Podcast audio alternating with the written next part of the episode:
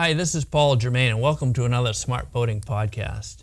I've got a really interesting topic today. It has to do with sailboat restoration, and it's a topic that a lot of boaters have thought about and maybe even brushed against. But uh, here we're going to be talking with a guy that's got a lot of experience. His name, his name is uh, Ron McBain, and he operates Harpoon Yacht Services in Barrington, Rhode Island. And uh, Ron, it's good to see you again. Thanks, Paul. Good to see you too. Hey, Ron, you know, um, I thought we'd focus in on one aspect of uh, boat restoration, and you did on a sailboat recently, which has to do with repairs. Because um, oftentimes I find uh, that people that are doing restorations, they're picking out what they feel is a classic boat from a number of years ago. It could be two decades, could be three decades, could be you know 30, 40 years in that boat. But it's just a, a classic call, something they like about it, and they say it's worth putting the money into it to bring it back to new or better than new.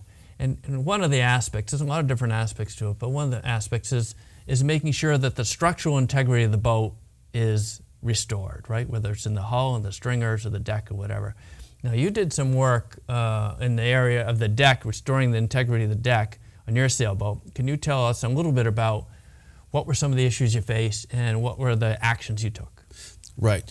Um, well, it was a 37 year old boat, so uh, I knew the whole boat uh, backwards and forwards, but I knew that nothing had ever been taken apart uh, mm-hmm. and and remounted. Mm-hmm. All the deck hardware was original as it stood from the factory. Right. So the first step that I did was I hired a certified marine surveyor to come out to the boat and do an assessment of the boat, mm-hmm. and he sounded out the entire uh, deck and used a moisture meter, and that's yes. the important thing.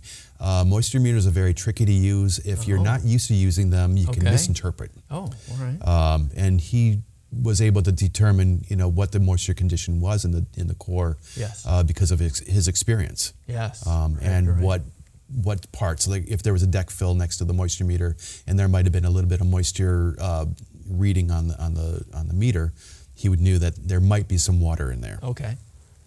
Um, so the what I did was I I took that knowledge and then um, we were able to bring the boat inside a shop and so that rain and seasons didn't have any impact on the uh, restoration of the deck. Mm-hmm. Um, and I sanded out the deck again myself with a rubber hammer okay. or, or, a plastic hammer, really, yeah. and found all the areas that had delaminations mm-hmm, in it. Mm-hmm.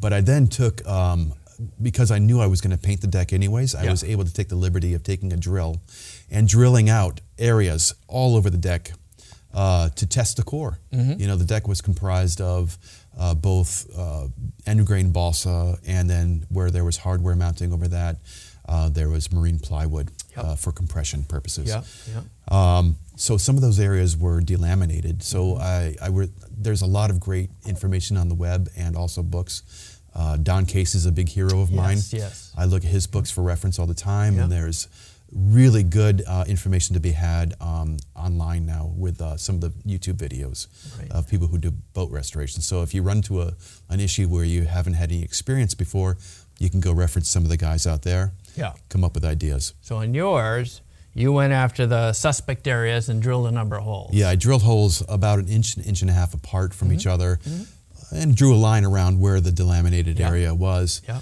Uh, and then I used thickened epoxy okay. uh, to uh, backfill all of the void between the core and the top laminate. So put that down the holes. Yep, put mm-hmm. it in the hole with a syringe, and mm-hmm. you keep on mixing more epoxy and syringing it in yeah. until it uh, oozes out all of the holes. Yes. And then you get the problem of how do you get it to compress again? Right.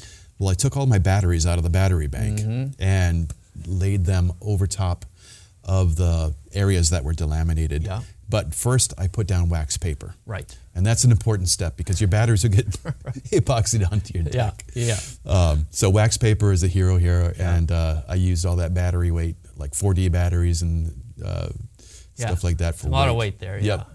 Yeah. So you filled the holes, drilled the holes, filled the holes, then put the weight on to make sure the laminations were tight and all the air was out of there.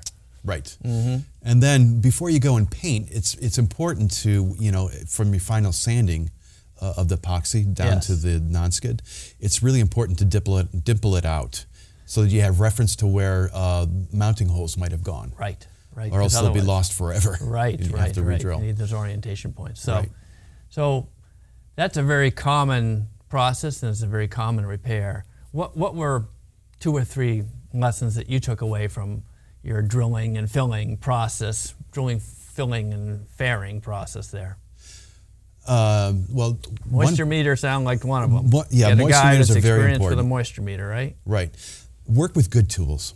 Mm-hmm. You know, if you have really good tools, like I use a Festool as a sander, I have multi tools uh, for cutting.